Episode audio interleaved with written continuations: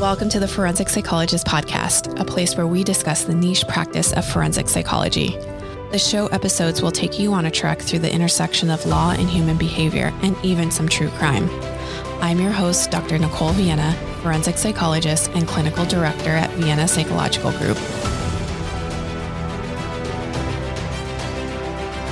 And although I am a licensed psychologist, please note that this podcast and information presented on this podcast is for education and informational purposes only and may not be construed as medical, psychiatric, or legal advice. The information on the podcast episodes are not intended to diagnose or treat any condition, nor is it intended to replace any medical or legal advice offered by your physician, treating doctor, or lawyer. Hey everyone, this is Dr. Vienna, your host, and today's episode is going to cover a broad overview of insanity evaluations. I like to think of insanity evaluations as being pretty symbolic to the intersection of law and psychology. They've been around for a really long time. I want to say that it dates back to the early 1800s. It could be before then, but I, I think it's around the 1800s. And it's not a frequently raised defense because it can be difficult to establish. So, in order for a defendant to be found not guilty by reason of insanity, they must meet the jurisdiction's definition of legal insanity. And courts in various jurisdictions will use different rules to determine legal insanity. For example, here in Los Angeles, in our jurisdiction, we use the M'Naghten rule. In other places, they might use the Model Penal Code test, the Durham rule, or even the irresistible impulse test. Now, I had the amazing pleasure to interview our next guest expert all about insanity evaluations. I interviewed Dr. Michael Collins. So let me tell you a little bit about him and his background, and then we'll jump into the interview. Dr. Michael Collins is the owner and chief neuropsychologist and mental health expert of the Clinical Neuropsychology Center. Dr. Collins has testified over 100 times as an expert witness and has been court appointed or retained for over a thousand psychological evaluations. So clearly, he has a lot of experience. Prior to forming the Clinical Neuropsychology Center, he was the director of psychology at South University and has since that time developed the Broward County Diversion Program. He became a national expert for his work in forensic and neuropsychology, mental health assessment, and risk management. Dr. Collins earned his PhD in clinical neuropsychology from Nova Southeastern University and completed residencies in forensic and neuropsychology. He is a vendor with the state of Florida and performs expert witness evaluations throughout the state. If by chance we left anything out or you have a lingering question, feel free to send me a DM. I'm happy to follow up or even reach out to Dr. Collins. He's also very open to that. You'll find our contact info in the show notes. So without further ado, here's the interview with Dr. Michael Collins. Well, I want to welcome my very special guest today, Dr. Michael Collins. Thank you so much for taking the time to be on the show and answer a couple questions about the insanity defense. How are you doing today, Michael? I'm doing well. Thank you first and foremost for having me and I look forward to, you know, having a good discussion on these topics. Yes, I do too. I have a couple side questions that I got sent by students, so I will enter weave those into the discussion, but just some basic questions. But let's start off with telling people, telling the listeners how you got started in forensic work. Okay. Well, you know, I can I can tell you that this is a question that I think about a lot of times, and I can tell you it it was definitely not part of uh, the plan for me. I did graduate school at Nova Southeastern, and I was pretty formally trained in neuropsychology uh, throughout my time in graduate school where I completed the concentration and uh, practicum requirements, you know, that were, you know, part of both the general clinical psychology degree as well as the neuropsychology concentration. And I knew a number of, you know, my, uh, my friends in the program were into forensics. And so I, you know, I had some working knowledge of, you know, what it, you know, what forensics was based on their experience, based on what we had at Nova Southeastern. But I can definitely tell you it was really never part of the plan for me while I was in graduate school. In fact, it really didn't come into the picture for me probably until I would say, you know, the first time I really got exposed to forensics on any level was really as an intern. And that was because I did an internship with a hospital that had a division of neurology. And within that division, there was a neuropsychology internship where I had placed. It just so happened that the internship director had a lot of disability cases, motor vehicle accident cases. And, you know, it was, a, it was a good fit for me almost immediately, you know, really just combining the neuropsychological methods with um, typically one of the comprehensive personality assessments, the record review. It was something that came pretty natural for me throughout the course of internship. And, you know, little did I know that when you do accident cases like that, that, you know, there can be court proceedings and, you know, all these different, you know, forensic issues that come on it, you know, that, that can um, come into play. And so that was really, you know, the first time I got exposed to forensics on any level. And again, my my plan was to be a neuropsychologist, to to work at one of these hospitals, to work with neurologists, and just really kind of function like most neuropsychologists do, get board certified, and so on. And you know, at the time, I was really kind of committed to staying in South Florida. And you know, I don't think this is just a South Florida problem, but there's just not a lot of good training sites, whether it's the internship or the postdoc level, especially if you're locked into an area. And I was kind of in a situation where, you know, in order to get my hours and to be doing something that I was like reasonably interested in, you know, there there wasn't a neuropsych position, and so I kind of got into doing forensics through doing this, working at the substance abuse facility, and it was a really good fit from day one it got me out of neuropsych for a little bit for the year, but it really kind of piqued my interest working with these individuals that had recently been released from jail, had serious drug charges, had serious mm-hmm. criminal charges. And I just kind of started taking, you know, what I had learned over the years um, doing neuropsychology and started learning ways that neuropsychology can kind of be applied to more of the um, the criminal side. Like I said, an internship, I was able to learn how it applies to the civil side. But that was really the introduction in terms of how it um, applies to the criminal side. And then from there, uh, you know, I did eventually end up doing a neuropsych residency, so that was great uh, almost immediately after. But once I kind of got cast as being the neuropsychologist that was willing to do the forensic work and not just the civil forensic work, but the criminal forensic work that opened up a lot of opportunities. And when you're when you're young, you're you're newly licensed, and you're really trying to get out there, you really kind of have to follow what opportunities are there for you. Right, right. And on one hand, you know, I get to be a neuropsychologist and I get to work in a hospital, but it is not the kind of hospital that I actually planned on working in because most of these are state facilities where there's competency issues, standing issues, risk assessment issues, and so on. So that's just kind of a little bit of a, a summary of how, you know, I really went down the path of neuropsychology, which, you know, I believe I've stayed pretty true to. And there's an element of, in all my forensic work of neuropsychology, but I got into the civil and criminal range and it is, that is just where I am. And it's, it's something that I've really enjoyed doing. Yeah, that that's awesome. I mean, you stumbled into it, but it, it's amazing. I wanted to uh, back up really quick because you mentioned working for a substance abuse center. Is that right? Oh, what point? was that? You asked that question again. You mentioned that you worked for a substance abuse center and worked with offenders there. Yes. What kind of forensic work did you do there with those kinds of offenders? Was it treatment oriented or group therapy, or what kind of work did you do there? Oh, you're cutting out. I'm hearing the substance abuse part, but I'm not hearing the actual question. Okay. Can you hear me now? Better? Yes, now I can. Okay, perfect. Sorry about that. I wanted to know what kind of work you did there with the offenders, like what kind of forensic work you did. Well, it was a substance abuse program down here in um, South Florida. And I think it was, for the most part, it was kind of a traditional facility where you had your inpatient unit and then you had your intensive outpatient, partial hospitalization, and halfway house components and like I said, all of these people, a lot of these people that were court ordered, Marchman acts, there was just a lot. These people had a lot of legal issues going on. And, you know, my role was really more working on the therapeutic end.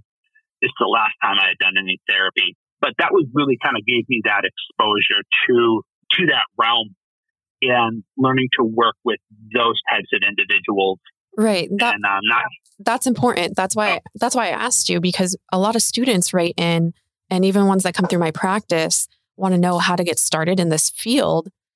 And a lot of times I'll point them to getting really good clinical experience working with offenders in various settings, whether it's like at the treatment centers or the jails or hospitals, like even community hospitals. Absolutely. I think that for a student, if I just go back to where I was, you know, I worked in the Baker Act units, Baker Act here in Florida, involuntary hospitalization. So I worked in the crisis stabilization units. Mm-hmm. And that was probably, you know, some of the, the best experience that I got, especially if you're going to do forensics. I think if that, you know, I was also doing a lot of like psychometrician work for neuropsychologists. And so I think that, you know, in the testing route, you know, working it, working with somebody that's doing a lot of assessment, that's good. But um, the crisis stabilization route is good because it's very general. You're going to get not just people in crisis, but you're going to get you're going to get some of that substance abuse crowd you're going to get some of these people with the severe mental illness that, you know, may or may not have these legal issues. And so I think just getting familiarized with that process of how people get to the hospitals, you know, what the admission criteria is, mm-hmm. how long they stay, what allows them to be stepped down, and, um, you know, what some of the psychotropic medication protocols are. I think that's all really good basic information that if you can you can start getting that at some point during graduate school, whether it's through practicum training, whether it's through you know a job on the side, that becomes valuable. Absolutely. I mean, that's the and I, and base I, of your clinical skills. Thing, yeah, and one thing I just want to add to that is I think it gives you credibility when you are a licensed psychologist and you are the clinical director of that. Having that experience of really being kind of on the front line, understanding, you know, what a case manager does, what the primary therapists do, what these assessors are kind of going through when they're seeing people, you know, in these intake offices at these facilities. If you want to be an effective supervisor and really, you know, have the, not just the, the credibility from your staff based on your credentials, but really on, you know, the work that you did to work your way up to that, it, it helps. It, it, helps you understand what they're going through, and it, it also gives them some type of sense of relief that you are not just somebody with a degree that has your position because you know you're you, you've got the credentials to do it. It's having the having that experience, I think, goes a long way. Right, and in the hospitals, like you mentioned, same thing out here in the hospitals or in the jails. I always tell students is another good place to get experience. You're going to see everything in the DSM there with a com- with that with that legal component to it too. Absolutely. Yeah. Excellent. So, we're here to talk today about insanity defense evaluations. But before we get into that, I want you to maybe overview the kind of training that one might need to get into doing these kind of evaluations before we actually get into the nitty gritty of the evaluations. Yeah, absolutely. So I think that you know, in forensics and just in general, and I'll kind of speak in general and then I'll put kind of my twist, you know, on it. But in general, sanity evaluation is a common evaluation that you see a forensic psychologist do. It's really something that I would say it's, it's not the first referral you're going to get when you're newly licensed. I think the, the way you get there is you know, once assuming you're licensed and you're a psychologist and you're even in the running to be the kind of person that's going to function as an expert witness on a sanity case, you're going to get to know your circuit and your, you know, your mental health and your substance abuse division within your, your, your circuit. So here in South Florida, I'm in, you know, Broward County specifically, we're the, we're the 17th circuit. And so you know, we have our state attorneys, our public defenders, our mental health court, you know, and so on. And so what you do is once you're licensed, once you've completed our Florida forensic examiner training, what you can do is you can apply to be on what's called um, our expert witness panel for the circuit. And for the most part, I'm not uh, sure how it is in California, probably similar. This but every similar. one of our 20 cir- yeah, one, every one of our 20 circuits here in Florida essentially have what's called, you know, their, their expert witness list for the most part. And these are people that, you know, have been reviewed and have been, you know, that have been said that they, you know, meet the criteria to be, you know, an expert witness. And the majority of these cases that you're going to get to start off are going to be um, competency evaluations, really kind of a lot of the, the basic evaluations that you're going to get. And then usually with that, with some time, assuming you stick with it, assuming you, you know, you do quality work, you, you testified a number of times, what you'll start seeing is you'll start seeing public defender offices or more than likely starting with public defender offices, mm-hmm. eventually defense firms in the community. They'll start reaching out to you about your availability to do these evaluations. And, you know, what I would say is if you have the formal forensic training and you're, you've been on that path, you're going to be in pretty good shape. If you're like me and you're formally trained in neuropsychology, and you've really picked up forensic psychology as, you know, uh, you know, a subspecialty of what you're doing in neuropsych, well, then you're going to be kind of, you're going to be, you're going to be doing some catch up through your CEUs, um, right. um, the assessment material that's out there, uh, reading the, you know, the, um, the primary books on criminal responsibility, sanity at the time of the offense, and then just getting yourself acclimated and acquainted with, you know, what the Florida law, what the, what the statutes are with regards to that. And so, it's really kind of a progression. I, I don't know of a situation where somebody has just immediately started, you know, seeing sanity cases. Certainly, if you've done some type of formal training in one of your forensic or state hospitals, you're going to have a lot of exposure to that. I was lucky to be the program director for the forensic mental health programs here in Broward for five years. So I got to one of my roles was to oversee our case management forensic hospital program. I got ex- I got exposed to hundreds of sanity cases over the course of five years. And so when I kind of started making that part of my specialty in expert witness work, it's something that I was exposed to. I had seen in the hospitals. I had seen individuals in the community that were on conditional release. Mm-hmm. And eventually, you know, with that, you know, you start getting the calls. And it, like I said, I will probably start with the public defender's office. And then from there, you will, you know, start getting the private defense firms. And then eventually, you know, God willing, you watch your local news, you will start hearing things on the local news. And you'll be like, uh oh, am I going to be getting a call? I'm going to be getting, am I going to get contacted? Uh, I identify with that. and, yeah. And that's, you know, I, I think that that's probably along the lines of how forensic psychologists that are heavily involved in their circuits think. If something happens that is really out of the ordinary, horrific in some cases, you kind of start to think, hey, am, am I one of the people kind of in the running, you know, to get the call on this case? And do I want to be in the running? and you right, right, and that's an important question you should be asking yourself and what and honestly, in my experience, was I know a number of people that went through our forensic psychology concentration where I went to grad school. Can you tell us where did you, where did you go to grad school? Nova Southeastern, oh, okay, right okay. here in Broward County. But I know a number of people that went through all the requirements, and they decided that you know that was like enough forensics for them. They were mm-hmm. they were good. They're now doing primarily clinical work. Some of them are doing assessment work but they've stayed clear. They've stayed for whatever reason they've stayed clear of it. And then there's people like me that we we just kind of got you know baptized by fire one way or another.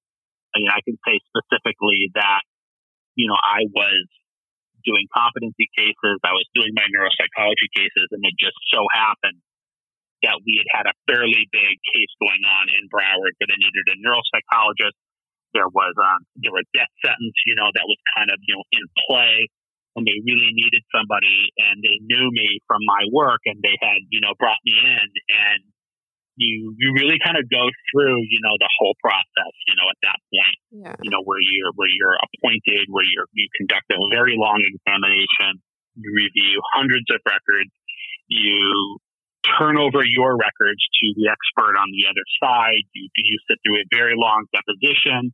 And, you know, before you know it, you know, you're, you're in trial and, you know, assuming you can keep your composure, your, your work was good, you know, typically that, that will open up a lot of opportunities for you. Mean, that was really the case with me. I went from doing I had went from doing a lot of competency and overseeing this program to all of a sudden I was, you know, I was part of a fairly big, a, a fairly big case that was going on down here. And just like that, know, I've stayed in, very, in the blink of an eye. Very active. yes, I've stayed very active ever since. I, you know, I um, I like to do work with both sides. I don't necessarily want anybody to to get the impression that you know I am um, I am more of a, a, a defense leaning psychologist or a you know a state attorney, you know, leading psychologist. I like to stay as true as I can to our training, which you know typically you know you you, you want to be you want to be neutral, but you want to kind of have your own expertise that you bring to it. With with me, people know that I'm, you know, just from my neuropsychology training, there is going to be some element into which I'm looking at those factors, whether it's the case I just mentioned or whether it's a sanity case, competency. These are just things that I feel comfortable accounting for. It helps me feel that, you know, this is, you know, this is the type of expert witness I am. Mm-hmm. And this is what I, this is what I can contribute and this is what I can account for um, on the cases that I do. Well, Michael, you mentioned neutrality. So I'm going to jump around then. With the neutrality piece, how do you assess for your bias or how do you evaluate your own bias when approaching these kinds of evaluations or any forensic evaluations for that matter? This is not a good answer, but I'm going to start with this. And I'm going to say that it's a workable answer. Natu- I think I'm, I think I'm naturally a person that that can line up, you know, pros and cons of both sides. Okay. I think that I, I naturally live kind of in a world where there's a lot of gray and I accept the things around me as being very imperfect, very few things black and white.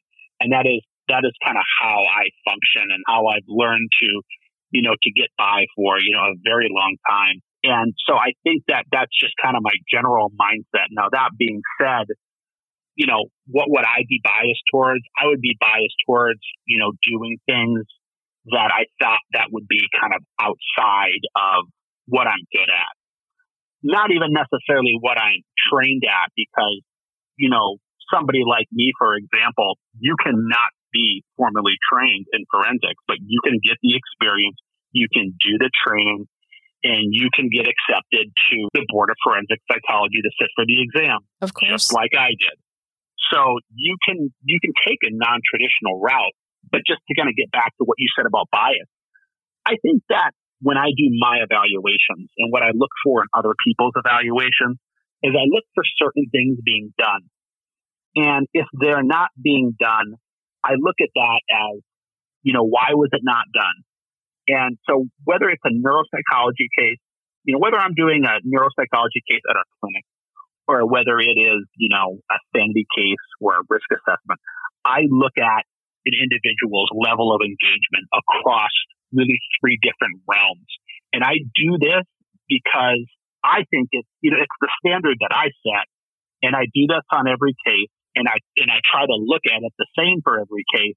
And I think that that kind of keeps in the essence of just accounting for, you know, an individual's, you know, effort or responding. But then I also think it kind of like keeps me in check. Like, hey, these are things that I need to do because it helps me answer these questions. What, and so it kind of prevents me from having, from just forming an opinion based on what I think is going on, you know, during the evaluation. Right. So I, just to kind of like wrap that part up, I, I have my behavioral observations that I do.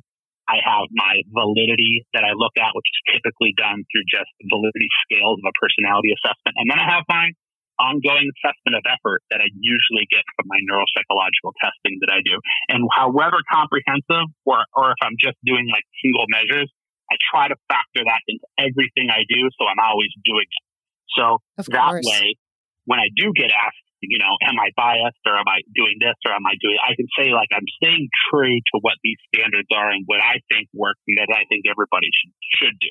So you're basing your opinions in the data and the science. I mean, I think that that's what it sounds like, right? You know, to to do it to, I mean, yes, to a degree, yes. You, you, I think that you know we have data for a reason. I think that we should use it. I think as psychologists, you know, we need to pride ourselves on doing diagnostic testing. We you know, we should not, and we should be able to explain that. In fact, when I talk to juries, that's how I describe psychological testing. Exactly. I don't get up there and I say a personality test, a psychological test, a neuropsychological test. But I know only psychologists know what we're talking about. On the other hand, if I refer to these tests as diagnostic tests, everybody has, you know, a bill on their counter from, you know, diagnostic testing, you know, Quest Lab or wherever. And they, they understand that, you know, diagnostic testing is a process to which you are, you know, examining somebody for something specific to, you know, get results to determine if they have some type of condition or they don't have some type of condition. And so that's how I kind of simplified how I look at our assessment. And, you know, certainly your clinical interview is important. Certainly your collateral information is important. But I certainly the real time assessment of the data, coming up with something quantifiable that you don't necessarily get from the interviews that we conduct. Uh, very important. Something that I, again, no matter how small the evaluation, I try to have something that can be quantified that I can look at that kind of relates directly to whatever forensic issues are I'm trying to get resolved. Perfect. Yeah, same. I, I agree. And I want to, we're going to jump around one more time before we get to the actual insanity stuff. You mentioned that Florida has a forensic examiner training that you have to take before you can apply to be on the panel in your circuits. Now, in, Cali- in California, so the, the difference that I noticed, I mean, I'm not very familiar with Florida because I'm not licensed there yet, but I want to be. We talked about that on the prequel. My, my dream one day is to move to Florida. And uh, in, in, in my retirement years, so people people know my my listeners know I'm a big scuba diver, so I want to go out there to see the big animals. But anyways, California does not have a forensic examiner training per se. So in our circuit or like we do it by the county, if you're working federal cases, I think actually I'm on the federal panel. We don't have a training for that either. So there's to my to my knowledge in our county and in our federal circuits, we don't have a forensic examiner training. You have to apply for the panel. And I don't, again, I don't know about other counties within California, but I know specifically in California or, geez, Los Angeles, because I'm on the panels in Los Angeles, it requires, you know, extensive training and, you know, you have to have mm-hmm. your doctorate degree and you sit in front of a panel of judges and they interview you. And then if they agree you know, by majority that they want you on the panel, then they approve you to be on the panel. And it starts up the same way that you mentioned. You know, you start with okay. more competency cases, some mitigation cases. And, you know, if you have a designated specialty when you apply and it's listed on the on your panel sheet, then you'll get pulled for that. You know, like I do a lot of trauma work. Yep. So or substance abuse evaluations. You start there. And then you know, like you said, as you go on and attorneys get to see your work, you testify, then you start getting the more significant cases or the heavier cases. So you'll get insanity down the road. It took me, I think, about yep. two and a half years before I got to that place. And then, of course, you know, training on your own anywhere like, um, let's say, Concept or the American Academy of Forensic yeah. Psychology, great training. So, absolutely. Yeah. Yeah. I don't know if you know, which one is necessarily, you know, the better way to go. You know, here in Florida, we have, you know, Dr. Rado, who has been doing the forensic examiner training now for decades, I oh, believe. Right, right. I've went to both the adult and the adolescent, and I've got a chance to, you know, see him lecture both for our public defenders here in Broward and for, I believe, one of the state hospitals and, you know, so that's something that has really kind of been his thing here that he has done. And he, he has really kind of served as, you know, a, you know, a, a resource and, you know, somebody that, you know, really has, you know, that's really, you know, aware of what's going on, what you should be doing, and you know, and so on. And so I, I mean, I can I can say, you know, on behalf of us here in Florida that you know that's worked really well for us but that's not to say that, you know, having a panel that's interviewing you and really picking your brain, that that wouldn't be something that could be equally effective. That's just not, that, that's just really kind of not the, the setup that we have here in Florida. No, I know. I like the setup you have. I think that's amazing. Just that you have to go through that extra training to ensure that you have the skills and the competencies. Because you said you have to test afterwards, right? You have to take a test. No, it's just Uh, it, no, it is just Oh. it's just a training. We have our now we have the cases that we kind of work through throughout the course of the training, Okay. which really I think which I think kind of follows a similar format of a lot of the the concept uh, trainings that you do, to where you kind of get introduced to it. You maybe go through a lot of relevant cases, and then Mhm. the tables kind of turn, and you kind of start looking at the you start looking at examples and coming up with your own opinions about you know the forensic issues, diagnoses, and so on. But we don't have like a test lab at the end. Okay. Yes, I agree. Concept does a great job with that. I went through that doing the HCR 20 training. I think I did that in the insanity training. I think they did that too. Yeah, the insanity training is is excellent. I got a chance to do that, I think, like a year or two ago, and I thought it was really worthwhile. Maybe we were in the same training. I did it about a year ago too. I think I did it with uh, well, I Terry Kukor. I well, don't know if I'm I, saying his name right. I I'm trying to remember. I know that what I started doing was I had kind of made the conscious decision around the time that things were starting to shut down due to the, due to the pandemic that I was going to take whatever opportunity I had during our shutdown and things slowing down to really um, improve my own credentials and training so that when things really fully opened up, I would be able to fo- that I would be set up to do more expert witness work, less agency work. So I I think I did it probably like a little over a year ago, if I had to guess, something around there. All right. Well, maybe we were, maybe we weren't. But I'm sure I'll see you in a future training. Okay.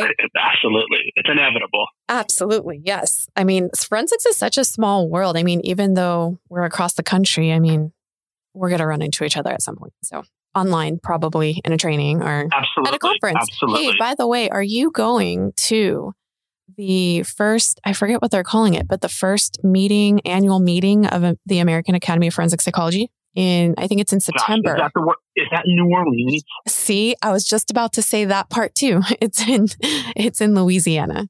Yes.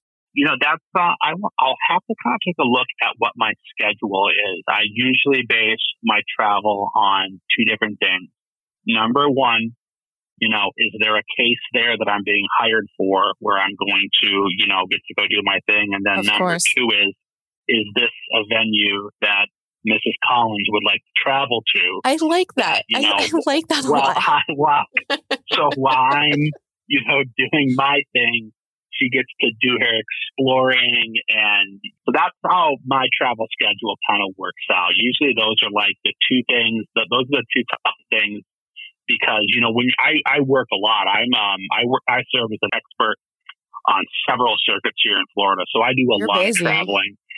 Yeah, I am. And I have two little kids and what I like oh. to do, like what we're going to be doing at the end of this week, I'm doing two cases up in Panama City. And so I'm going to do my cases on Friday, but I'm bringing them with me. And then Saturday, we're going to do like, there's like a big water park there. And then Sunday is going to be primarily driving. But I think that, that I, that's a way that I kind of, we have not gotten to the work life balance, stress management component yet Okay. of, you know, the, the podcast, but that is That's a whole I nother build it episode.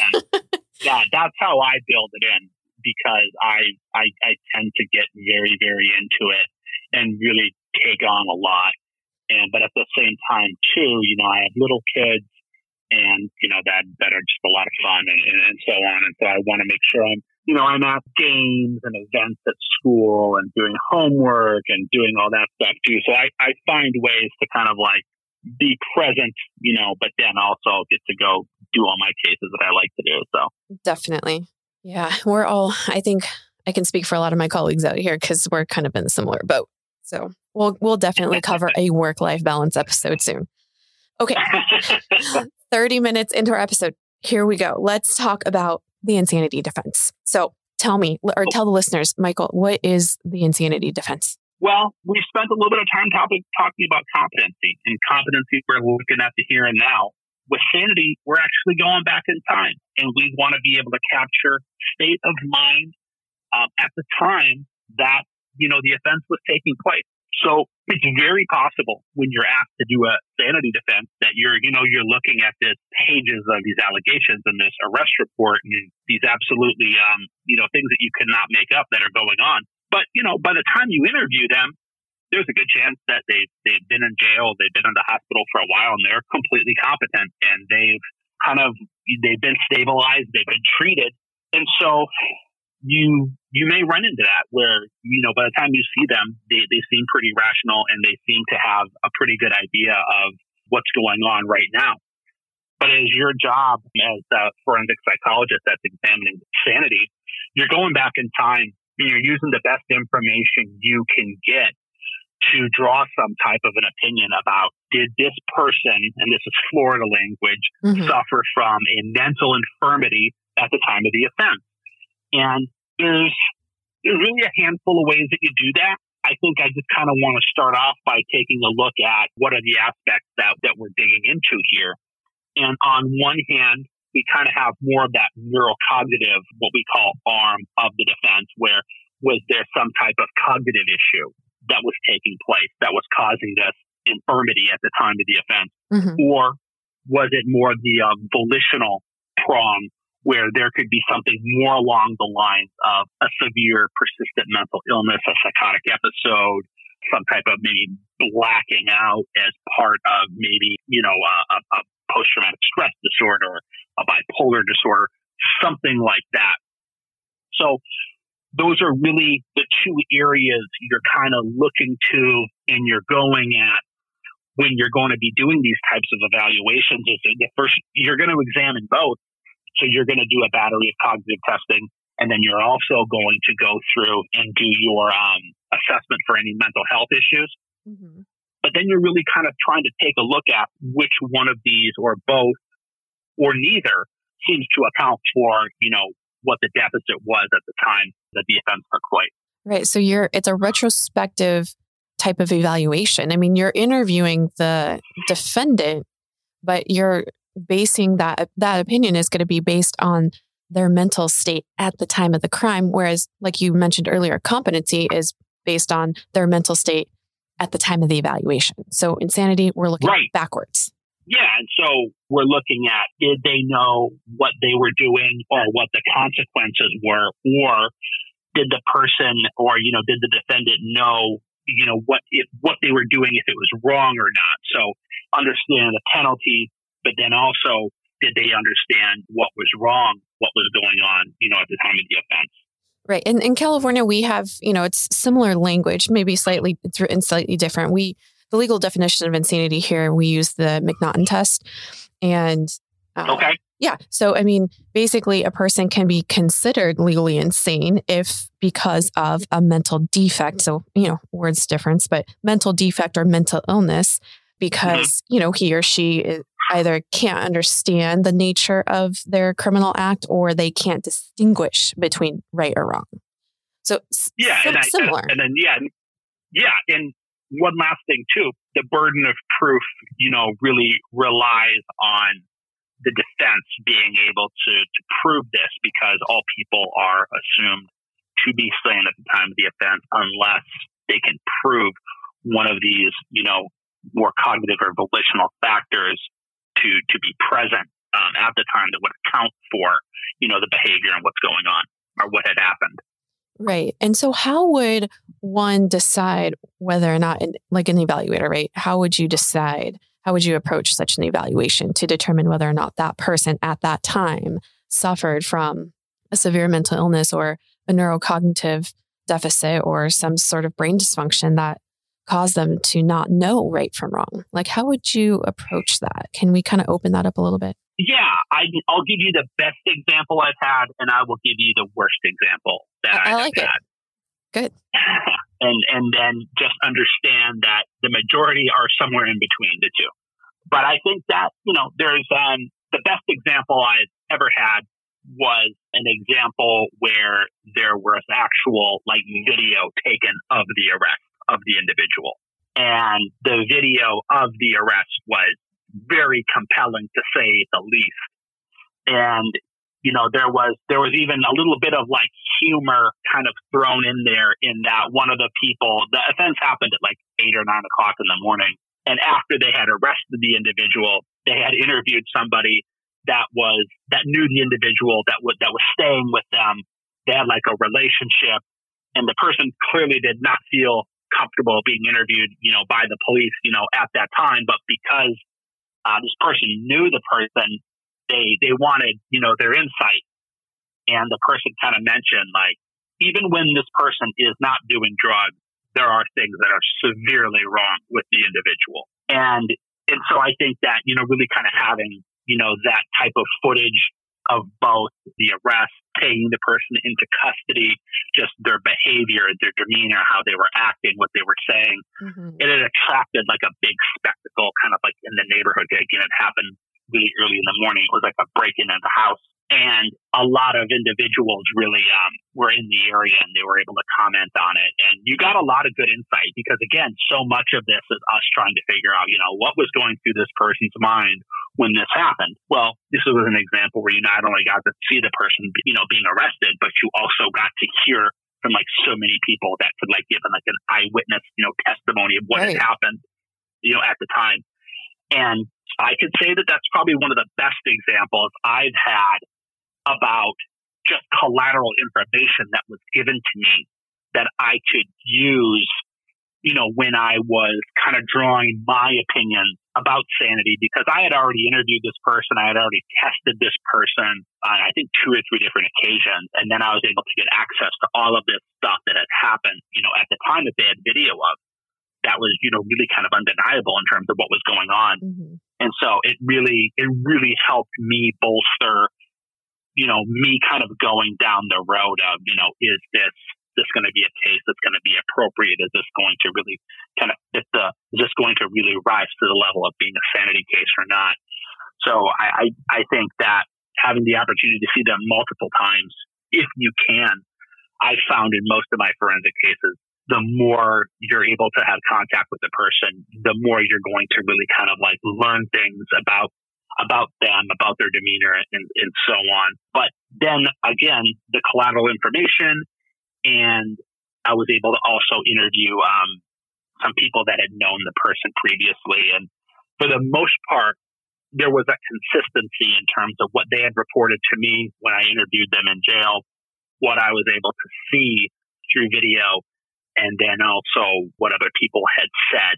And so I wasn't having to I wasn't having to reconcile a lot of the information. I wasn't having to explain why I had this, I had these results, but then I also had these results, and then I also mm-hmm. had these results, and I was constantly having to account for inconsistencies that would bring into question, you know, is this really a case that rises? If, if there's this many questions, is, is it really yes, um, exactly? Does it really rise to the level or not? So that was probably the best example I had.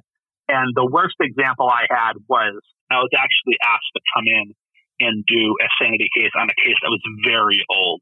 I want to say it was decades old, where there was literally, I was reading like court notes that were like written on oh, wow. paper from the now, trial. Why, why would they retain you so late in the game, or why why would they need someone so so much later? what happened? Very very smart uh, defendant. Oh. And a very sure. smart person. I, I think they did a lot of, I think they did a lot of self study over their years being incarcerated. I think that they started to learn about the sanity defense and prep themselves for what the process would be and how you would present a certain way and how you would say certain things and how you would say that you blacked out didn't remember things. They this person was not born in the country. They spoke perfect English when I saw them, but they they had said that they had you know really learned English by you know being in the mm-hmm. prison system for so long. And so you know that was you know the other piece of it. As I really think that I really think that the defendant had kind of like uh, really kind of talked an attorney into, you know, kind of going down the path of pursuing sanity. And I don't know, you know, how good of a chance they necessarily thought they had going into it. But you know, that, I, can, I can pretty, definitely say that that's pretty sophisticated. Uh, yeah. So what, yeah, what, um, no, cogn- you, no cognitive issues with that one. so so what what about malingering? I I just did an episode on malingering with a, another expert. Well, did did you do yeah, any? Um, uh, I'm sure you did, being a neuropsych. I mean, you know, we tend yeah, to do a lot actually, of that. I did. You know, I actually what I did was I actually have some pretty good hot off the press MMPI 3 data on Ooh. that case that I did with that one. And, you know, needless to say, there were a lot of alarm bells okay. that really went off. Not just concerns that I had uh, during, you know, the interview. I think I interviewed this person four times. Mm-hmm. So I just kind of kept going back and, you know, seeing the person and, you know, and so on. But yeah, they there was a lot of validity issues at the end of the day, and between the inconsistencies of the report, between the lack of collateral information, between me working with invalid assessments, it was just there really wasn't there. Was, let's just say there, there we we certainly did not rise to the standard. I can say that. Okay, so the testing data confirmed the interview data, or was consistent with the interview data. It sounds like then. It was. I mean, I think that the person, or your opinions, your your forensic opinions. Yeah, pr- pretty. Yeah, uh, smart person, mm-hmm. but you know, it's it's very hard to you know manufacture you know a defense if it's not there. In my opinion, I, I that's how I felt in this case. I felt there was not a lot there, and I thought that it was pretty clear early on. No, needless to say, I went through my procedures. I I went through the process. I did not cut anything short by any stretch of the imagination. You know, I um, I really did my best to investigate, you know, every angle of this before I came to any opinions on it. Absolutely. And how long do you usually spend in your with your evaluations with these kinds with the insanity evaluations? You know, there is there's really no answer for that. I would say for evaluations in custody, my appointments are generally somewhere in the area of two to three hours. And let me tell you, that is purely logistics because mm-hmm. it can take me up to an hour from the time I enter the jail to actually get in front of the defendant. Right. And typically there are lockdowns in the facilities at certain times. And so you're really, in most of the facilities that I go to anyway, you're really kind of limited. So, you know, if this is an evaluation where, you know, I'm going to have to see them multiple times, well, that's it's probably going to be, a, and it's going to be comprehensive. Well, then there's going to be a series of these appointments that are going to probably last somewhere in the neighborhood of two hours until I get through everything that I need to do. You know, usually my interview process is usually ongoing. Like I kind of go through, I do my initial interview, and if I have time left, I start testing. I start going back through information and I start coming up with more questions. Mm-hmm. And so there's always some interview component probably to most of my um, assessments just because I'm constantly clearing up information and getting clarification right. on what's going on. Right. Same. I'm I'm usually booking out at least two to three visits on one of those cases. And same, like two to three yeah. hours. I mean, I plan for four in LA, same same issues with lockdowns and you know just other programming issues. So we're actually booked on four four hour blocks. On a good day, I'll get in and out in two hours because I'll get right in and right out, but not always. So, yeah, I mean, if you think that, let's just say you're going to start the interview process get an hour in and you're going to, you know, kind of switch and do start one of the personality assessments and you're going to try to do an IQ assessment, you know, you're looking probably somewhere around that hour mark to get through any one of those.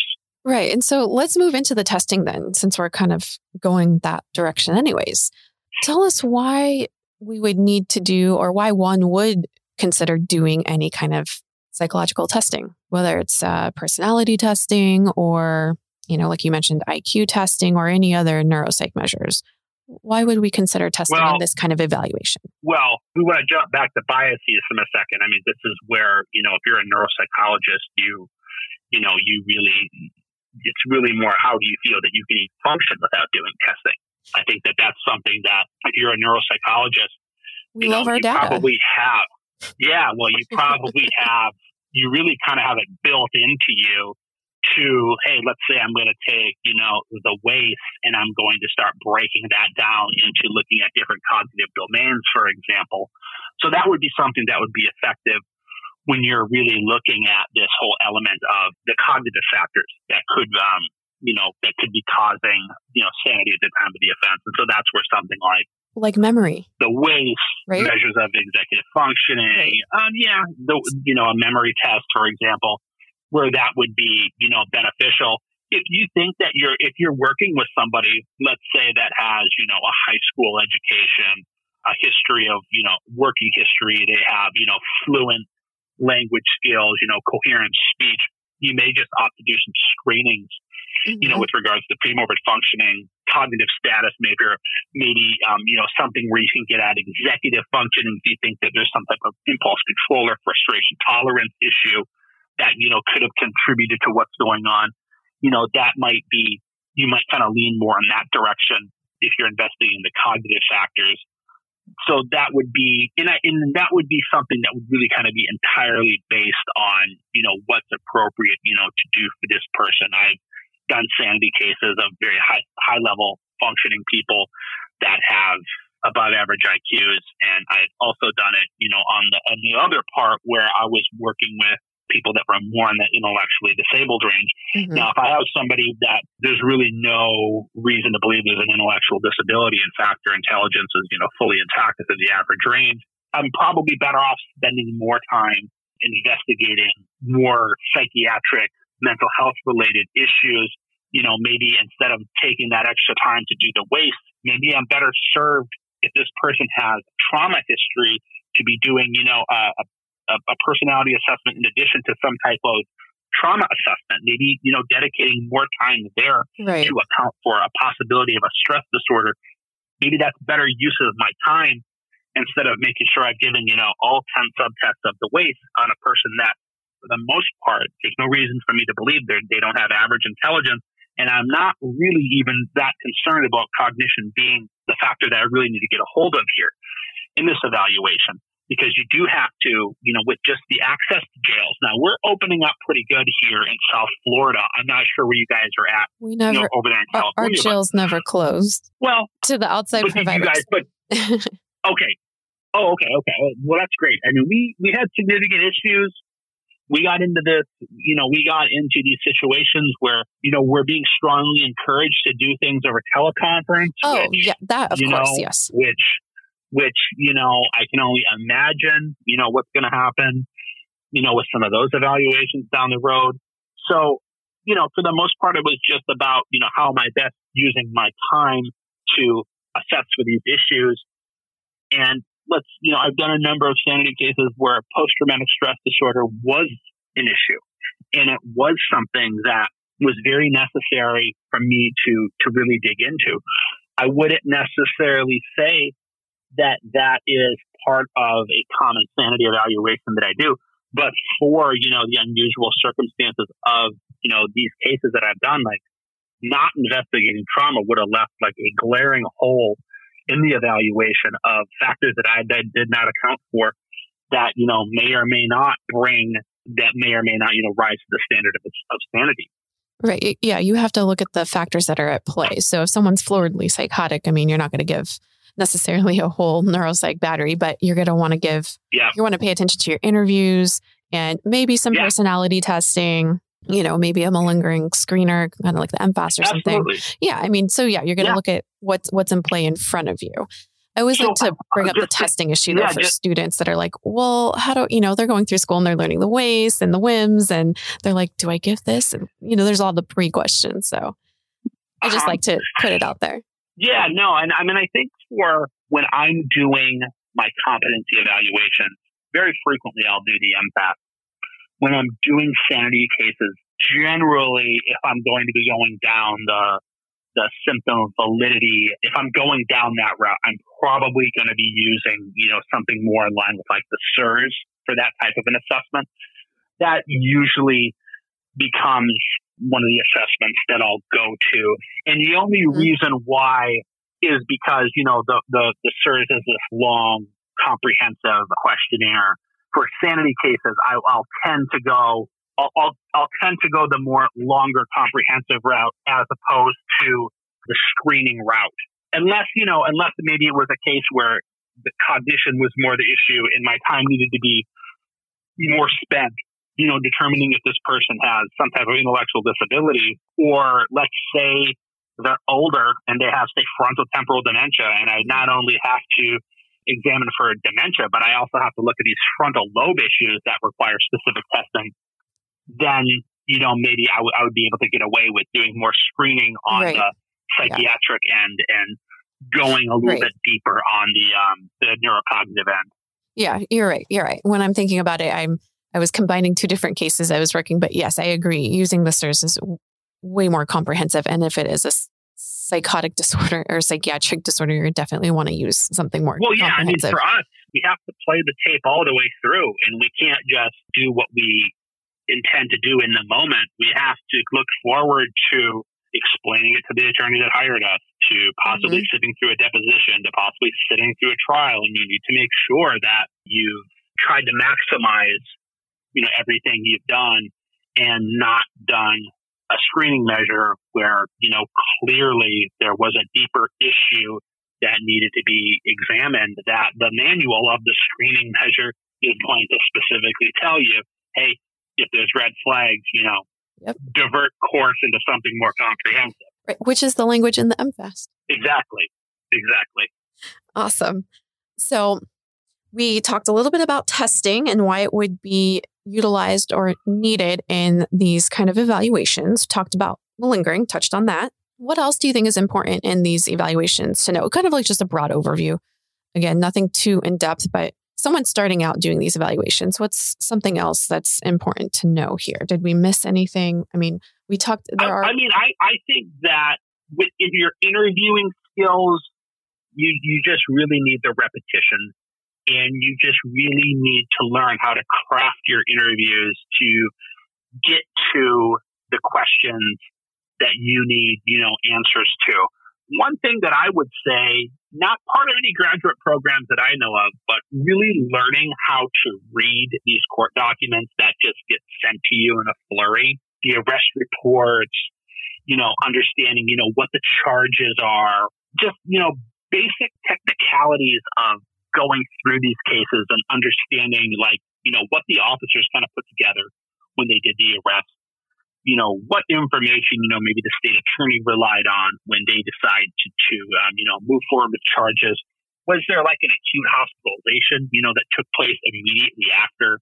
Mm-hmm. Was there any resistance to, you know, medication treatment? You know, I just think that being able to go through your documents and understand them in a chronological order in terms of how into what you know, you're seeing during the interview, and then also how that would maybe contribute to some of your data, how it might help shape some of the questions that you're going to ask whoever the people are that you get collateral information from.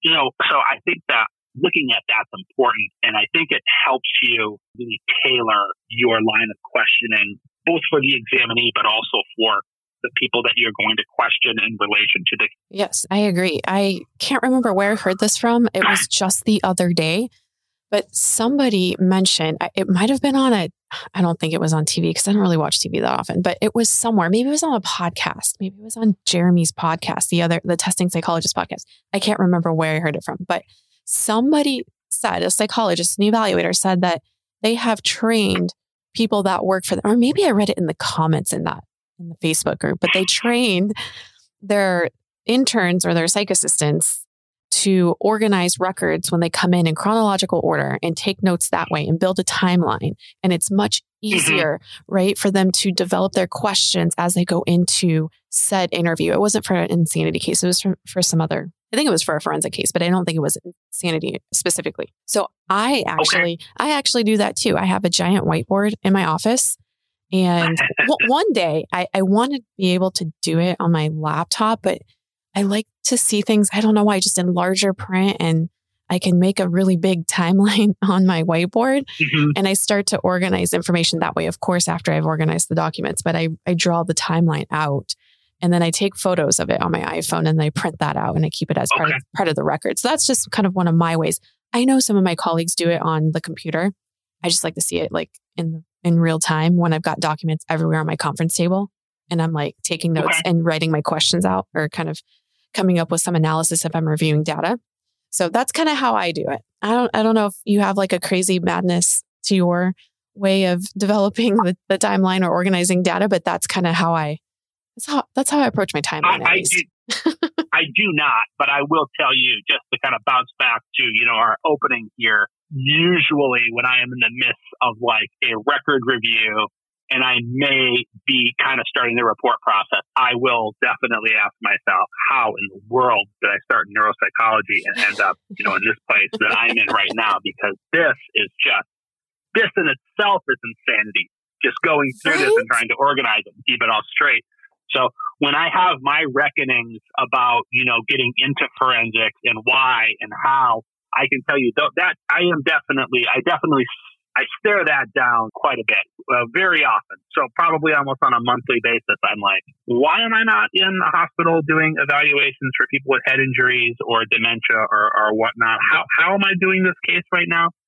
So that you're that, not alone. That's usually like, yeah, that, that, those are like the limits that get tested for me when I'm going through it because you are typically overwhelmed with information and trying to organize it, streamline it, make sense of it, answer the questions you know, come up with an opinion that can be, you know, supported, vetted, criticized, come out on the other end and still, you know, really like stand up to, you know, the test and the criticism. I think that that's something that, you know, is extremely important and, you know, something that I know I put a lot of time and a lot of thinking into.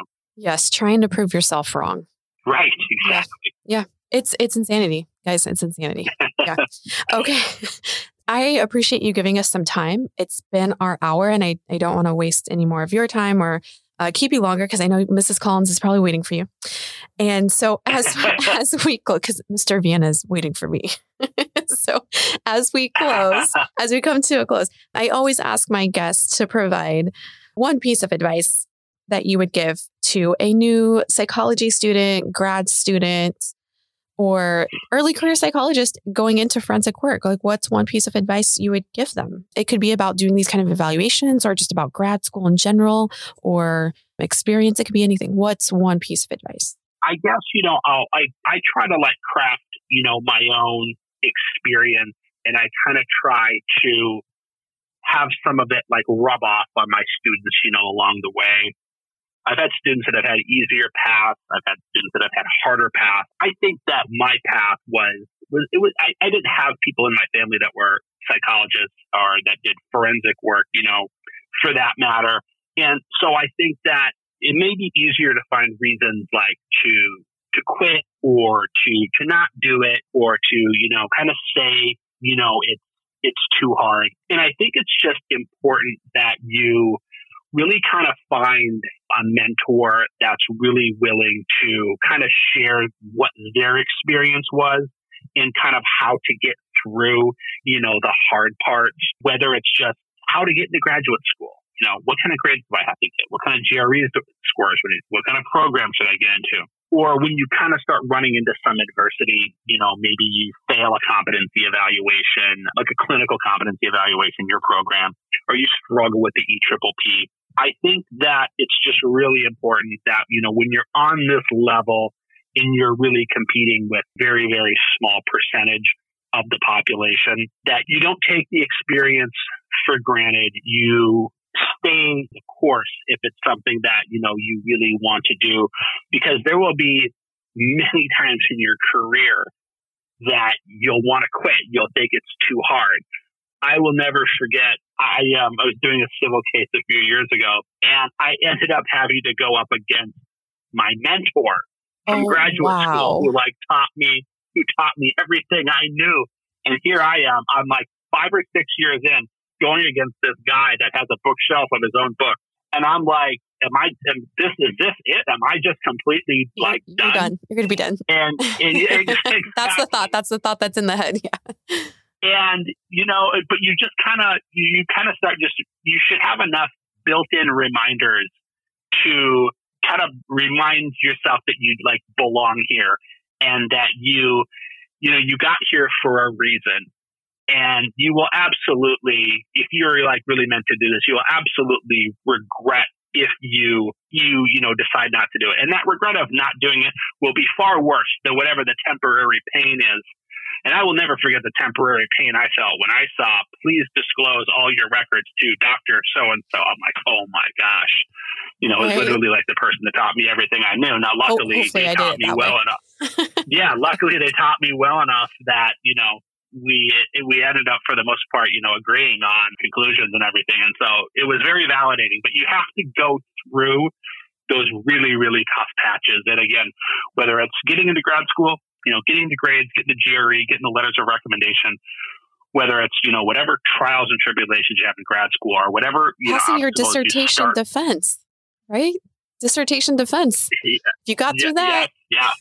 Yeah. My, yeah. And that was, yeah, shared by my mentor. so it was, it was, so just, you know, I think that there's going to be a lot of times where it will be very easy and very justifiable to just say it is too hard.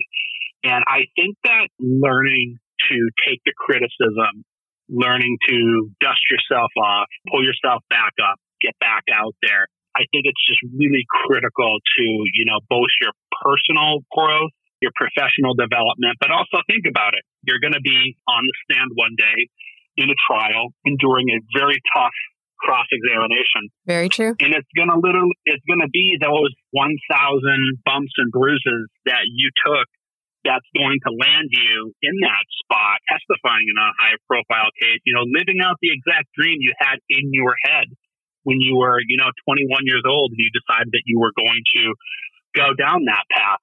And so you have to just, you have to remember that, that these bumps and these bruises, you know, they're cumulative. They, they certainly take your toll. But I mean, coming out the other side of that and being able to then share that with like the next person, you know, being able to say, Hey, listen, this is what I had to go through and I did it and I'm glad I did it. And if I can do it, you can definitely do it. Being able to share, you know, those moments with your students as they're getting ready to start really ramping up and start getting their career off the ground. You let them know that, you know, there's, there's very humanizing and dehumanizing, uh, obstacles that, you know, you get to. And you, you just have to learn to deal with that that you know the criticism, the the disappointment, sense of failure, and you're functioning at a very high level, you know, in in your career. And it's certainly not meant for everybody to do. So if you're on the track and you have the opportunity to do it, you know it's what you want to do. Just make sure whatever the obstacle is, whatever test you fail, whatever attorney, you know, just, you know, breaks you down to your lowest common yep. denominator, mm-hmm. just make sure that that is going to be nothing more than, you know, that psychobio test that you took your first semester in graduate school that you, that you failed, that you had to, you know, get back into the books and study. And so you could just survive an exam. So that is my long answer, but I think, you I know, like the, you know, great. the moral of the story is you're going to be in a situation where, in, in a way, you're envisioning all this happening and you coming out on the other side and succeeding but there are going to be a lot of bumps and bruises that you got to be you got to be willing to take and you got to have that internal fortitude to persevere to get through it and to make sure that this is not you know the end of the dream. This is just one more thing you're going through. Yeah and it's a learning experience. Absolutely. Absolutely. Well i love it. I, I like that advice. I think the listeners and the students are going to really appreciate that and i know i definitely do. So with that I'm going to let you go and hopefully we see you back for maybe another episode on another topic. Hey, you know, it was a pleasure. I'm glad that we connected and I got a chance to do this. Thinking a little bit that you know me, you know that I've got at least another episode in me and so I'm I'm more than happy to you know to help you out here down the road. And you know, thank you a lot for just bringing me on here and getting a chance to you know tell your listeners here a little bit about what I do. Absolutely, thanks, Michael. The Forensic Psychologist podcast is a project of Vienna Psychological Group. If you like this show, please consider leaving us a review and five stars. It helps get the word out to students and early career psychologists looking to get into the field of forensic psychology. You can find all the resources mentioned in the show notes below. And make sure to follow me on Instagram, Twitter, or TikTok at Dr. Nicole Vienna. I'll be back in about two weeks with another awesome episode.